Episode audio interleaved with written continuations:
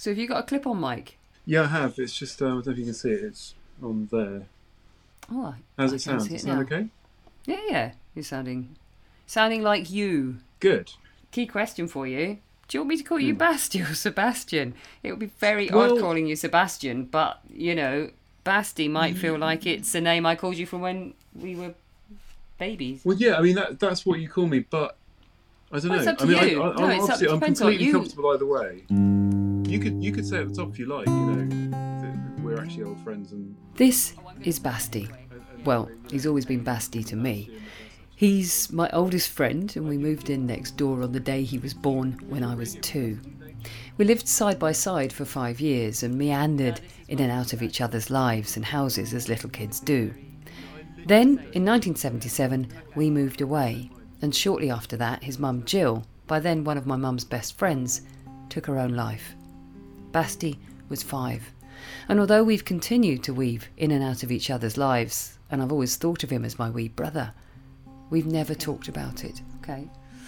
Well, we just crack on then. And as as I said before, um, when we were messaging and stuff, anything you don't want to talk about, Bastie, just don't talk about it, or just say, actually, can we pause there, or whatever. Yes, that's fine. It's fine. It's not. It's not about putting you through any kind of mill, um, you know. And I don't want to cause you upset.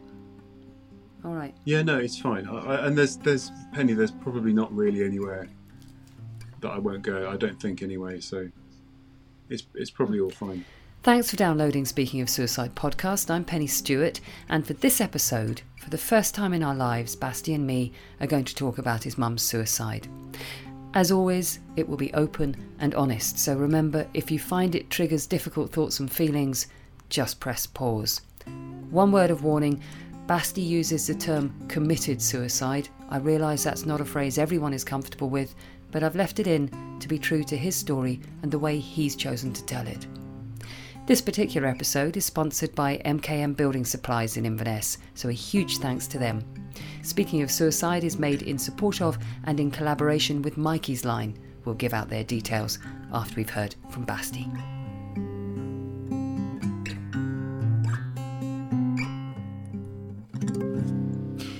Bastie, how much do you remember of those, f- what, five years uh, when we lived next door side by side? What are your memories of it? That's a good that's a good start. Um, not a lot.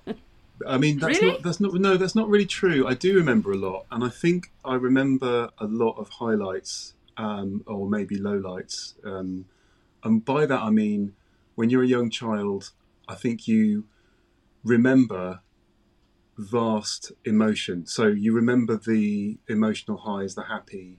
You remember the sad. You remember the angry. You don't remember the day to day. Um, You don't have very specific memories about chronological events, how things occurred. So to ask me specifics about that period is quite difficult. But to ask me about how I felt and what what I felt was going on, I could I could tell you lots of things. So yeah, there were happy memories, definitely. There were also some quite traumatic memories as well. Yeah. I, I went back and visited our houses not long ago and it was really weird. So much came rushing back at me. It was all still there. And um, I could I could picture you turning up and, and shouting through the letterbox because you always used to turn up and shout Jean Yeah. through through our letterbox when my mum was studying for an open university degree. Yeah, let me in. I want to come and play. yeah. Do, you remember me getting a huge row for for reading you or telling you ghost stories? You I, probably no, I don't. remember I don't remember that. I mean, I, I loved ghost stories, so it doesn't surprise me that I probably pestered you into reading them to me. Well, I think I was staying at yours one night, or your mum must have been babysitting me, and I must have gone off into some kind of horror story, and then you got very upset, and I got one massive row, massive row, and you must have been all of about three, and I'd have been about five or something. But Oh, um, brilliant! I remember your mum giving me a good telling off. Um, Oh, I remember lots about your mum. Do you remember much about her? What do you remember? I, I, it's it's funny because it's similar to the first answer. I, I um I do remember her, and I think I've got more memories from before the age of five than most people do, simply because I, I clung on to the memories that I had. Um, losing your mother at the age of five, um, I think it sort of means that it means that you you hang on um, in a way that, that the rest of us don't have to. Um, so my, my, memories of her are that again they're, they're, they're just the peaks and troughs. So I remember her laughing and and being in sort of hysterics, you know, really uh, really sort of high times. Um, but I also remember her very very upset. Um, and very angry. And those are the things that I kind of remember. Those those huge sort of the, the kind of the red lines of emotion, good and bad, um, are what I remember. But I, I, can't really remember the sound of her voice. Um, I remember how she looked um, and what she looked like. You know, to me, looking up at her, I, I don't even know how tall she was, but you know, obviously my perspective was that she was this enormous grown up. But um, you know, I, I couldn't I couldn't tell you you know how tall she was. She was very glamorous. I picture her as as really glamorous, um, a very kind of striking, beautiful woman, and I, I got that even at the age of, you know, what I was as a little kid as well. Um, I do remember her voice. I can I can hear her calling you when I think back to it. God, um, do you remember peanut butter and uh, sultana sandwiches? I still have them now. I still, I literally had one yesterday. I love them. And there, but there's other things. There's funny things like she used to make me lemon curd sandwiches, which I think I really liked. But I, I, have tried it again a few years ago. It's absolutely disgusting. I don't know what was going on there. I don't um, remember lemon curd sandwiches. I remember peanut butter and sultana sandwiches. I will always associate with your mum. That and and as I say, glamour, seventies glamour. She oozed the kind of caftan, kind of era, really. Yeah, I, I, remember that she used to wear, um, you know, very trendy at the time, sort of sort of beige and brown and, and sort of things like that, dark greens. She wore a lot of that. Um, I, I, remember, I remember those things. Yeah, but um, but that's not the overriding thing. The overriding thing is um, is she. I think I think she had a great capacity for fun. I think she was quite good fun. Um, but you know, it, it, was obviously also a very difficult time at home mm. as well, and, and, and a lot of that's only really come home to me as I've moved into adulthood. You know, through my adult life. So you were only five um, when your mum took her life. What what do you remember about that? Um, I mean, how did you hear? Well, um, that's it's a really difficult question, Pen, because I don't, um, I wasn't told at the time that she'd taken her own life. It, it took me a very, very long time to work that out um, for myself, um, and I can only a- attribute that to the fact that um, it was too difficult for my father and my by then stepmother to um, to actually tell me the honest truth at the age of five um, that my mother had taken her own life. Um, so, it, yeah, it, has been a very long process to, to a understand that and b come to terms with it. Um, so, so the actual moment that I was told, I mean, I think I probably should give you some background that um, my parents had divorced at this point, and they were no longer living together, and that my older sister Zoe and I were living with my father and his, by the time my mother died, his new wife, um, the woman who became my stepmother, Valerie. And um, my mother had been um, living in, or, or yeah, had been in um, mental hospitals um, for the majority of the previous year before she died. Um, but again, I was, I think I, I left um, my father left when I was about three and a half, and I think at about four and a half was when he got custody. And so Zoe and I went to live with him. And again, that's not something I really understood. It's something that just sort of happened.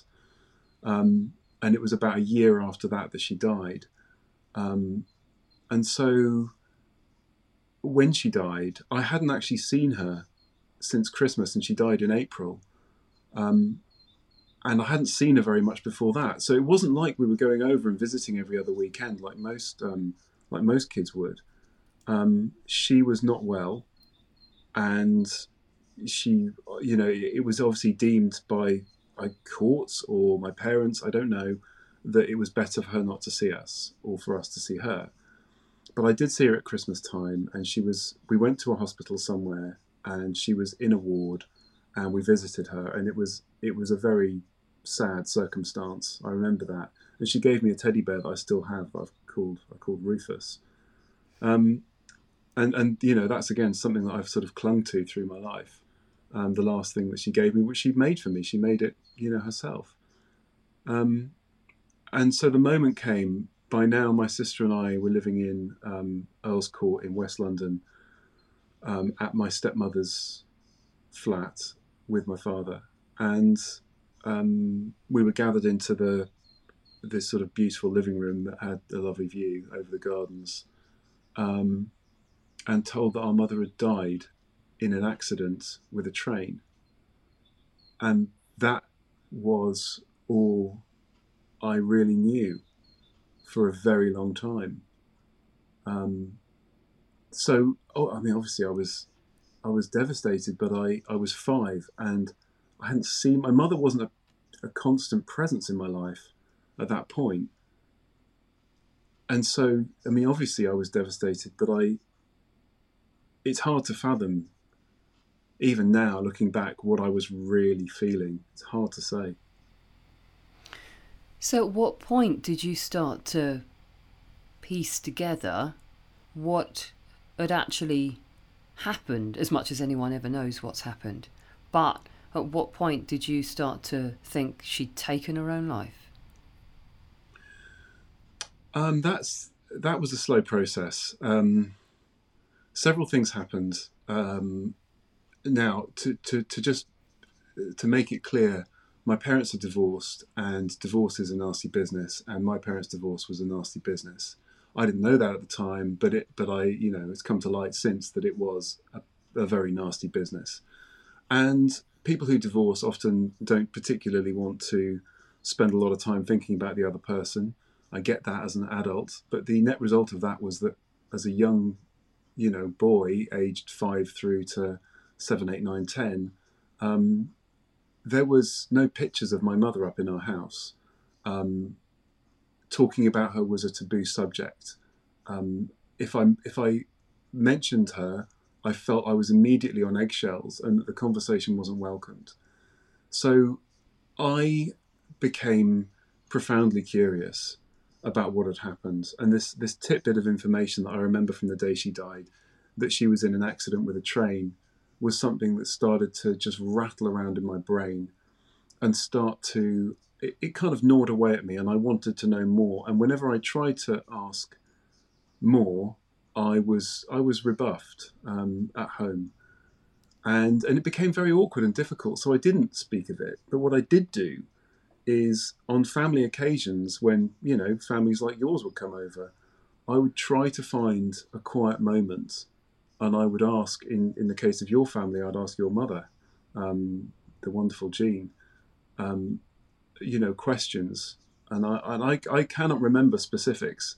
Um, but it was like um, it was like building a sort of a web, like a spider web, slowly but surely, um, and a web of information between um, different family friends, where it became apparent that my mother had been suffering very badly with mental health issues.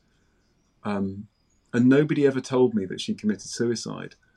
But eventually it became so blindingly obvious to me you know, people don't have accidents with trains really. That's not what really happens. Um, you know, people people jump in front of them, and, and I knew that. And and knowing that she'd had mental health issues, um, I'd say by the age of about sort of eight or nine, I'd really come to the conclusion that she'd taken her own life. But that wasn't something that I shared with anybody in my family. I shared it with my friends, but very tentatively because it did feel taboo. Yeah, it's interesting because when a couple of things jump out at me there. There we were living parallel lives, and we did. We've always woven in and out of our each other's lives, um, and our families did. Even you know after your dad had, had, had remarried with Val, we were all really close. I never remember not knowing what had happened with your mum. So isn't it strange that there we were and moving in and out of each other's lives, but because this subject was never brought up, I was never in a position where I would have passed that information on. But I remember my mum telling me, and I would have been only yeah a couple of years older than you. Mm. So I think I knew right from the start, which which strikes me now as as really odd. Um, yeah.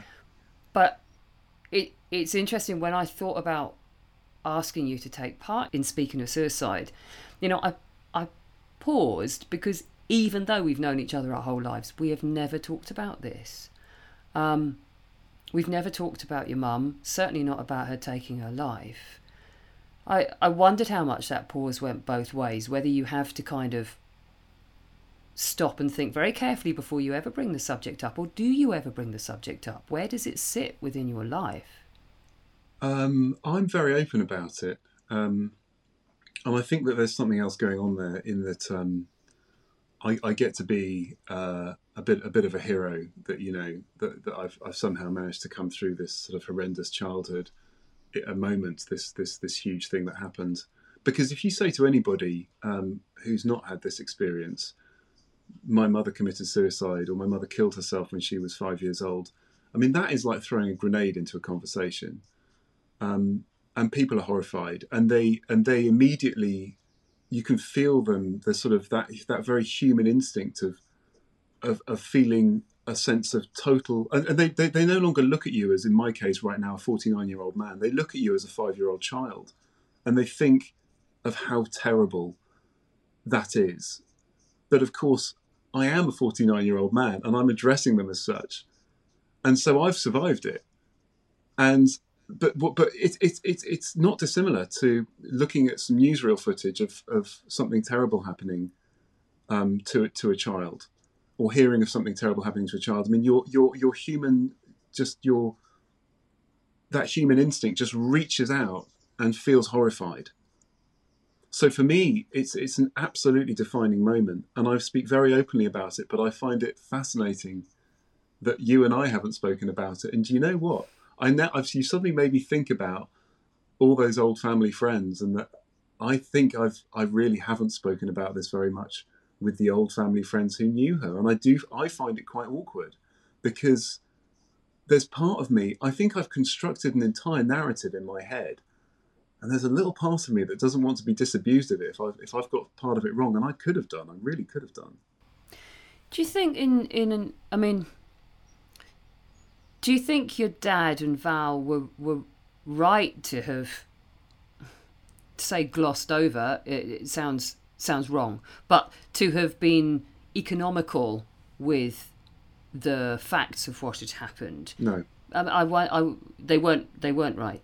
No, that that was that was a huge mistake, um, and and it was a it was a terrible disservice to me and to my sister, uh, my older sister.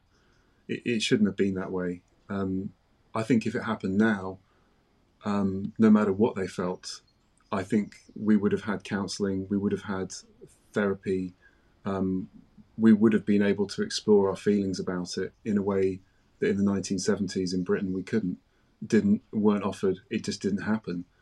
Um, and I think there's a lot. There's a lot of things I think about that. Um, I mean, to be clear, at this point, my father um, is is now my late father. He's passed away, um, I think I think he felt a certain amount of guilt about what happened. Um, he would deny he would have denied that absolutely. But I think if you feel if if you look at the sort of the bald facts of the situation, my mother was struggling with her mental health.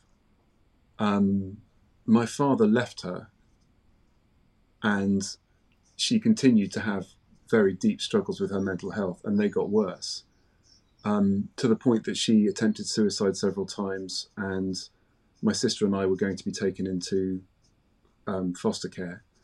He then got a, an emergency custody order, and he, he got it.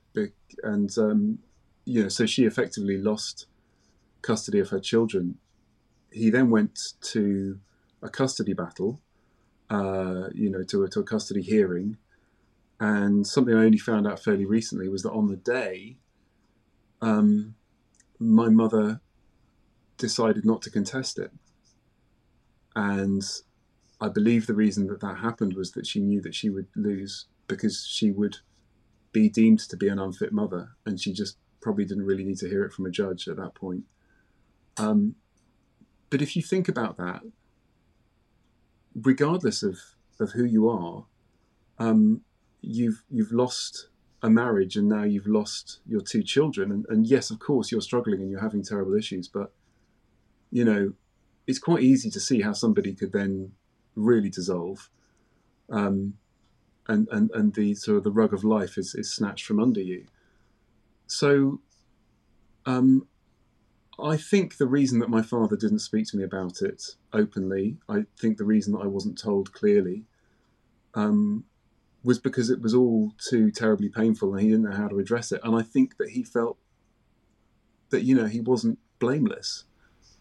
Mm. Um, and that would make it an incredibly difficult thing to talk about, I think.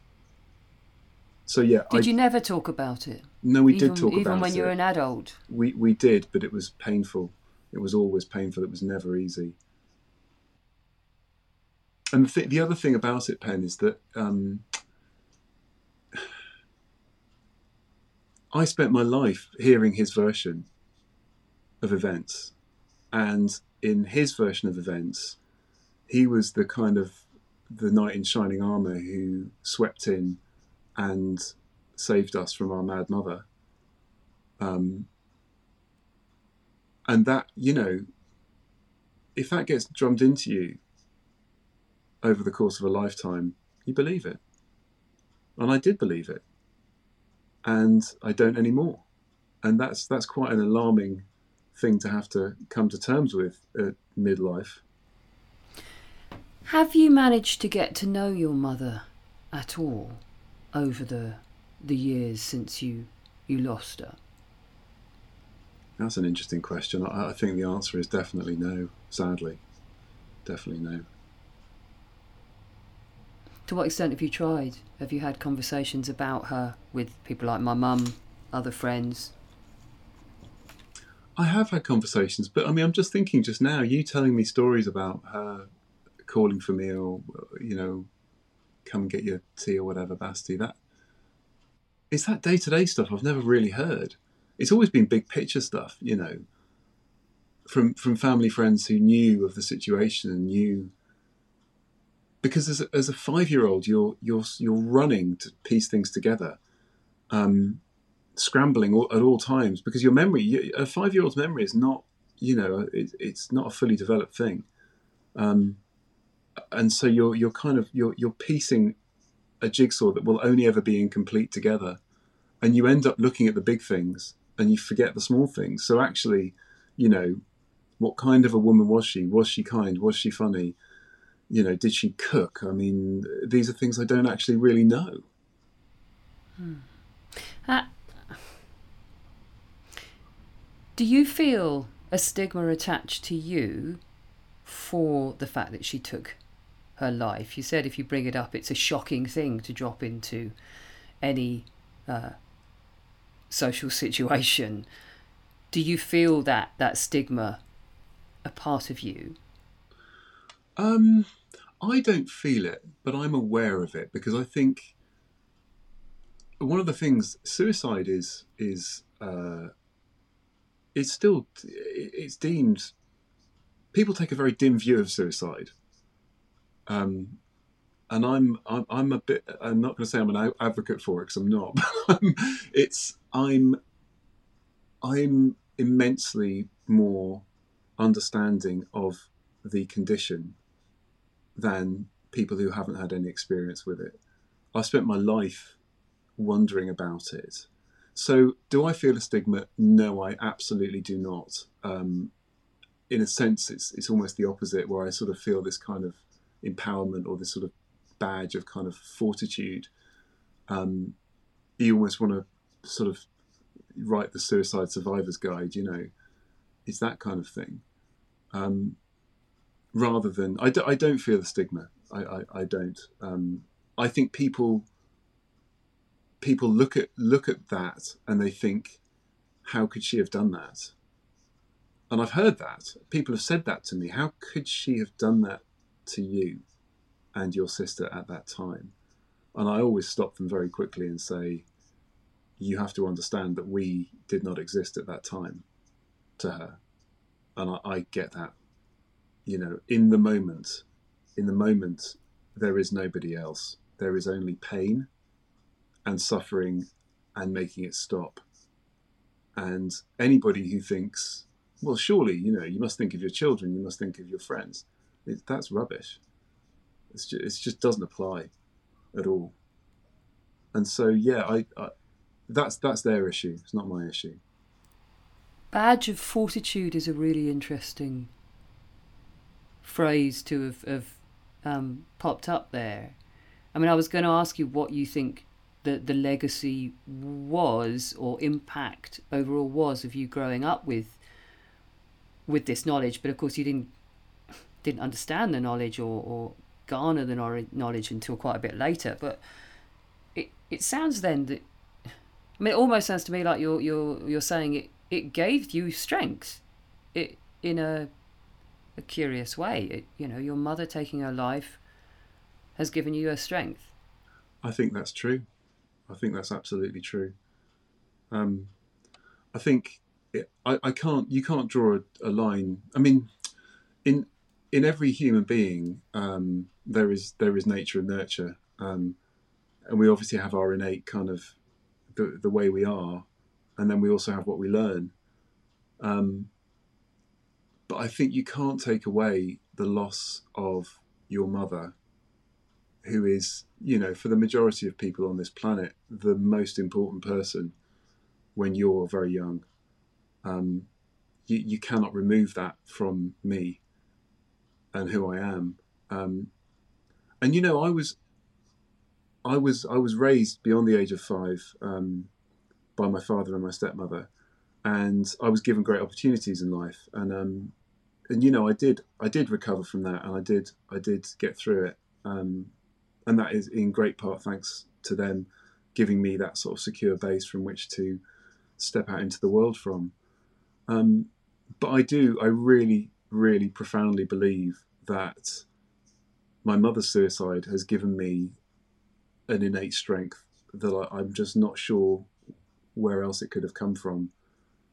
Because I just, I don't know. I've, you know me, Pennie. I've, I've got a kind of a, you know, a, a, stubborn streak a mile wide, and um, you know, I never give up, and um, I just sort of have this kind of sort of belief that I will basically survive because I, I, I, I sort of feel like there's not much worse that could happen, um, short of losing both my parents, and I don't know, being being orphaned, I suppose would be the next the next worst thing. Um, but there's not a lot worse that can happen than that, and and that happened and I'm here and I'm okay, and therefore, what am I scared of? There's nothing to be scared of, really. Do you know what I mean? it's not. There's not a lot in the world that frightens me, and I've been like that since I was quite young. Yeah, I think that's a. I mean, I do get what you mean. I think it's a really interesting way of coming at it, um, and and says an awful lot about you and the Bastie I know. Um, I think Sonny, I was going to ask if you ever feared, because you talked about what is it to fear. I wondered whether you ever feared that that capacity for uh, deep sadness and um, ill mental health may lie in you as well because it lay in your mum. I've never seen any evidence of it in you, but I wondered whether that was something that, whether that's a fear you inherit along with inheriting that knowledge of suicide? That's uh, okay. That's interesting. So, um, I, I, I have had those thoughts. I did think, why have I never suffered with depression or suicidal thoughts? I mean, it's obviously in me. I inherit the genes. Um, you know, it's there, um, and I was quite pleased that that you know it had never really, it never really happened. I'd never had to take any antidepressants or anything like that. I'd never been to see a, a doctor or a, you know any kind of counselling or whatever. Um, and I thought, wow, you know, I've, I've, really swerved that one. That's that's good. You know, here I am in my forties, and everything's everything's pretty good. And then um, my dad died, and I went into a, a complete mental freefall, um, and I ended up suicidal myself. And I had to go and see somebody, and I was very lucky in that I met my perfect therapist literally within a couple of weeks of this thing happening. Um, and he guided me through two years of therapy. Um, and I very, very quickly realized um, that I had, I had suffered from a huge kind of attack of anxiety when my father died. And I, it was immensely destabilizing and it was because I'd lost my mother that my father had become everything. And I didn't realize it kind of crept up on me. And when he went, that was immensely destabilizing. And I ended up in a very, very bad way.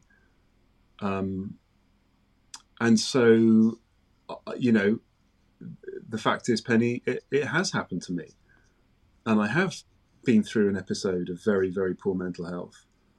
Um, and thank goodness I reached out for help um, really, really quickly, and I got it really, really quickly because I was I was in a very serious state, and I think if I was in a less serious state, I wouldn't have got it as quickly as I did. But I was I was lucky, and I have to say, when you're in a very serious state, the NHS is actually pretty good, um, and and it was it was good for me, and um, and as I said, I met the perfect therapist who, um, who, who, who very slowly helped me piece it all together. Did your going to that very dark and difficult place, and and having suicidal thoughts, and then coming out the other side of it, did that change how you thought about your mum and what she did? Did it did it bring a different kind of understanding to what happened? Um, I think I'd already got to a place of understanding. What it did do is it illustrated to me the desperation and it, it really brought home what I had already knew, which I described to you earlier, which was that, you know, in that moment, nothing else exists. That was true for me. And when it passed, and uh, I mean, to explain, when these moments came to me, and there was there was more than one, there was several, um, where I wanted to do something very quick and very violent. Um, I would I would sort of lie on the floor wherever I was, and that was literally in the street. Sometimes, sometimes it was in the park, sometimes it was in my garden, and I would sort of hug the floor and in desperation, waiting for this moment to pass. And in that moment, and it really was very very dark. Um, you know, there was no. I'm, I'm, I'm a married man with two kids. They were not in my head. I'm, I'm, I feel ashamed to say it, actually, but they weren't. There was there was pain and there was ending it, and that was it. And it made me really clear on what had happened to my mum because I knew that I knew it logically, but to actually in experience it directly, and you know that's not an experience that anyone can can convey, that is something that you go through. And, you know, it became very clear to me that, that in, in that terrible, terrible moment for my mother, that was there was just pain that must be stopped, and that was all there was. To what extent have you ever talked to your own children about your mum? Um, and and by the sound of it, what, what subsequently has has happened to you in terms of mental health? Do you talk to them about it? I've spoken to them both about um, about my mother's suicide, um, about how old I was and what happened. I haven't spoken to them a great deal about her as a woman because I think, as we've established, I maybe don't know very much about that about her, and I probably should find out more. Um, I have. They know that I was seeing a therapist for a couple of years, but they don't know why. I guess one day they might hear this and find out. Um, but I don't have a problem displaying emotion to them. Um, you know, I'm, I'm very happy to to cry in front of them. I certainly did when my father died. Um, I, do, I, I try and keep the, the doors open to conversations. I'm, I'm pretty desperate for my children to feel that they can really be open and talk to me about things that I didn't feel I could talk about when I was a child. Um, so, yeah, we, we, we, we generally pretty open about things here. Um, and I think, I, I hope that that's a good thing for them. And what would you say to another little boy who lost his mum under the same or similar circumstances to you? What what would you be able to? What if I met a five-year-old kid? Hmm. Or if you were speaking to that young self, your own young self? God, that's a good question. Um, I mean, I think I'd like to say, "Don't worry, it's going to be okay," but the the truth is, you know, it's it's not okay. It's it's bloody hard. It's really bloody hard. Um, but you know, you you will get through it. I've got through it. It's you know, and it's part of my life. It's it's part of that patchwork, and you just have to. I think you just have to hold on. Um, God, yeah, I don't know what I'd say to myself, age five. I don't know. Just dig in. It's gonna. It's it's a hell of a ride. Just hold on.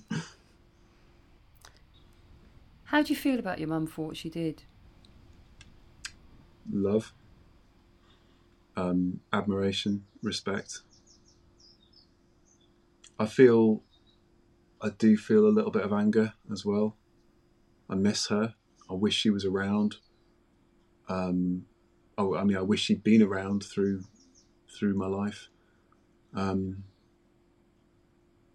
I used to get very frustrated, uh, thinking, oh, you know, I, when, when I was things were kicking off at home, I sort of wished I could have gone to my mum's house, you know. Um, but that fades away as you get into adulthood yourself, and you know, I, I understanding, I think, of her decision. Um, I mean, obviously, I wish she hadn't done it. Of course, I, of course, I wish she hadn't done it.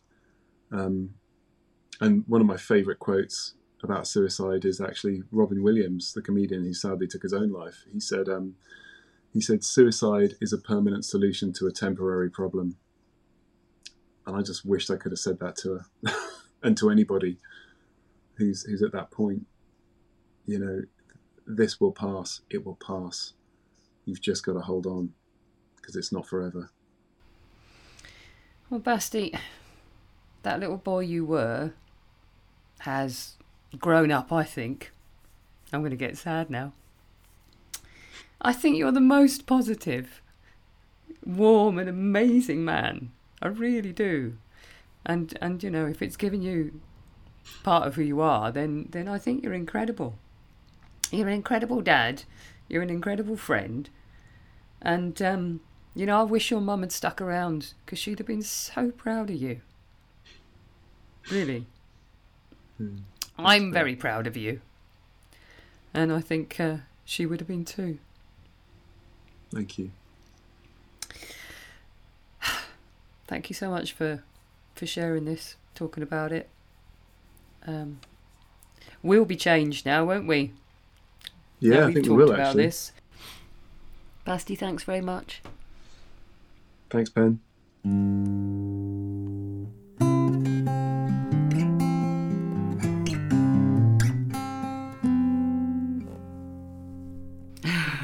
I'm going to turn my camera back on now. To see I'm all teary. Oh. That was good. yeah. That was interesting. Gosh. When when um, when we went into talking about my own um, my own brush with suicide, I remember thinking, "Oh God, this might be the one place I don't want to go," and I just thought, "Fuck it, what's the point?" I mean, what's the point of doing this if you can't speak truthfully about all of it? You might as well, you know. It's not a dirty secret. That's the thing, you know. I think, I think a lot of people feel like these feelings are they're like a dirty secret. Any kind of mental health issue is a dirty secret, but it shouldn't be. You know, this stuff happens to people, and it, and it happens more than you think. And you know, it, it's okay. I'm okay. I mean, you know, it's taken me a while to get through it, but I did. And and anyone can do that. You know, and it doesn't mean I'm I'm in this position for the rest of time. I'm not. It's things have moved on. You know, it's better. If I could reach through the screen and give you a big cuddle, mm-hmm. I would. I would. Right, I'm going to press stop. Okay.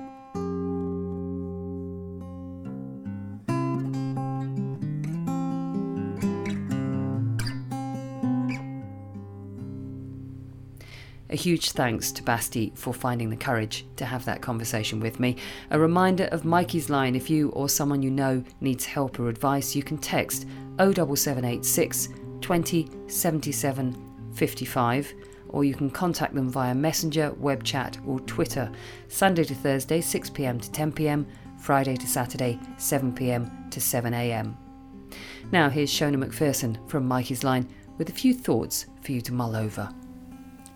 Just listening to Bastie's story there, I'm so struck of the work that he has done to process and to make meaning of his history and his family's history. The struggle he must have had as a young lad, I'm sure he hasn't even begun to tell us about that. Um, the, the culture of secrecy and shame and the the questions that he had about his mum that he wasn't able to get answers for. And it sounds like he didn't stop asking those questions, and in later life, he has found meaning and he's been able to reframe maybe the image that he, he had of his mother as a madwoman to this this very compassionate understanding of her as being someone who was in such great pain. And I think for any of us that are bereaved, that have been bereaved by suicide, it's a question we can't avoid. How could they have done this? If they love us, how could they have, have left us in this way? And Bastie's meaning making or understanding that for his mum, in those moments, he and his sister didn't exist for her. She was entrapped by her pain, and that the only way she could find out was by ending her life. That was that was how he understood her experience. And then I think he's almost has double qualification in um, his understanding of this from in later life feeling suicidal himself, having suicidal thoughts, wanting his own pain to end, and the way he described that he's a family that he loves, but in those moments, um, they, they didn't exist for him briefly as well.